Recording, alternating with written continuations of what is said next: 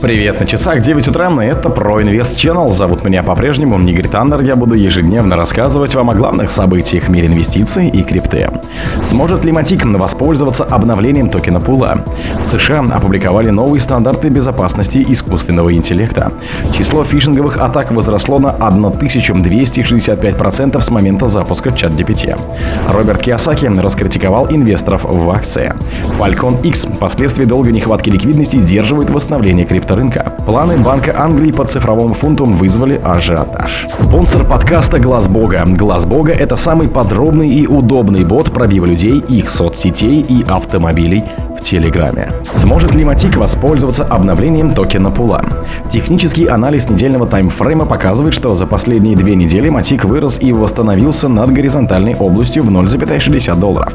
Это очень важная область, поскольку ранее она оказывала цене поддержку с июля 2022 года.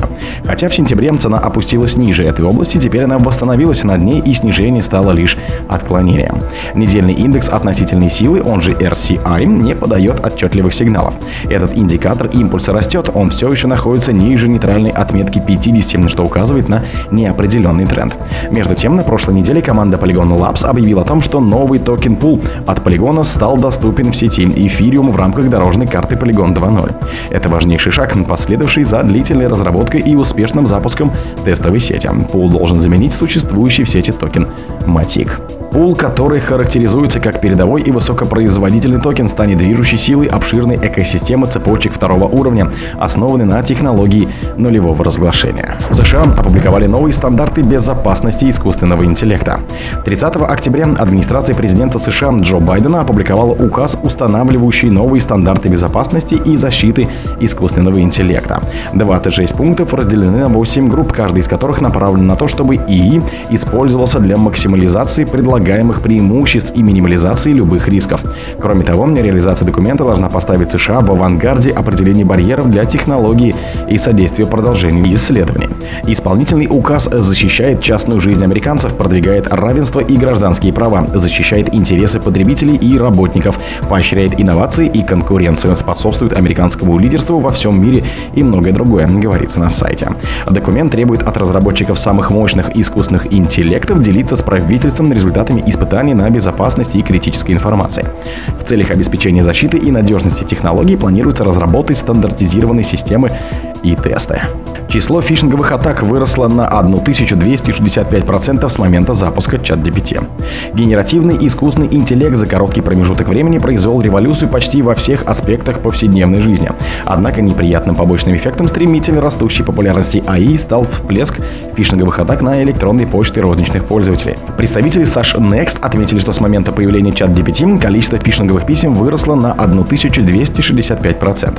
Согласно представленному отчету данной компании, в четвертом квартале минувшего года совершалось около 31 тысячи атак, что на 967% выше относительно последнего квартала 2021 года.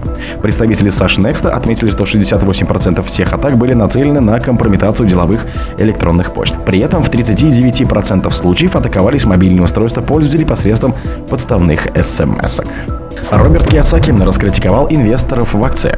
Американский инвестор, бизнесмен и автор книги «Богатый папа, бедный папа» Роберт Киосаки в своем X, это раньше был Twitter, назвал инвесторов, которые вкладывают в акции и облигации в соотношении 60 на 40 кораблем дураков. Корабль дураков. Во все времена финансовые эксперты пропагандировали идею умные инвесторы вкладывают 60% в облигации и 40% в акции. В 2024 году инвесторы 60 на 40 окажутся самыми большими неудачниками, считает Киосаки.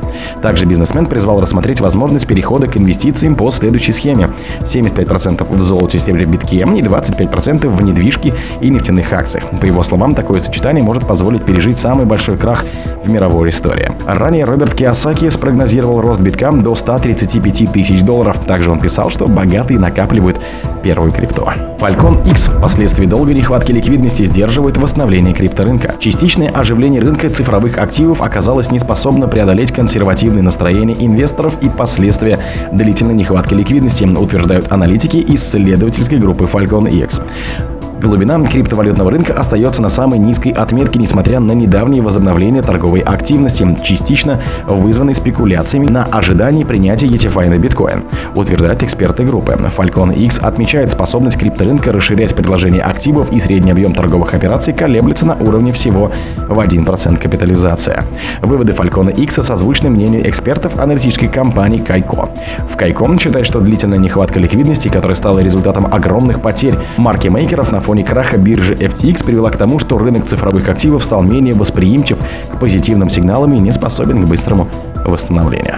Планы Банка Англии по цифровому фунту вызвали ажиотаж.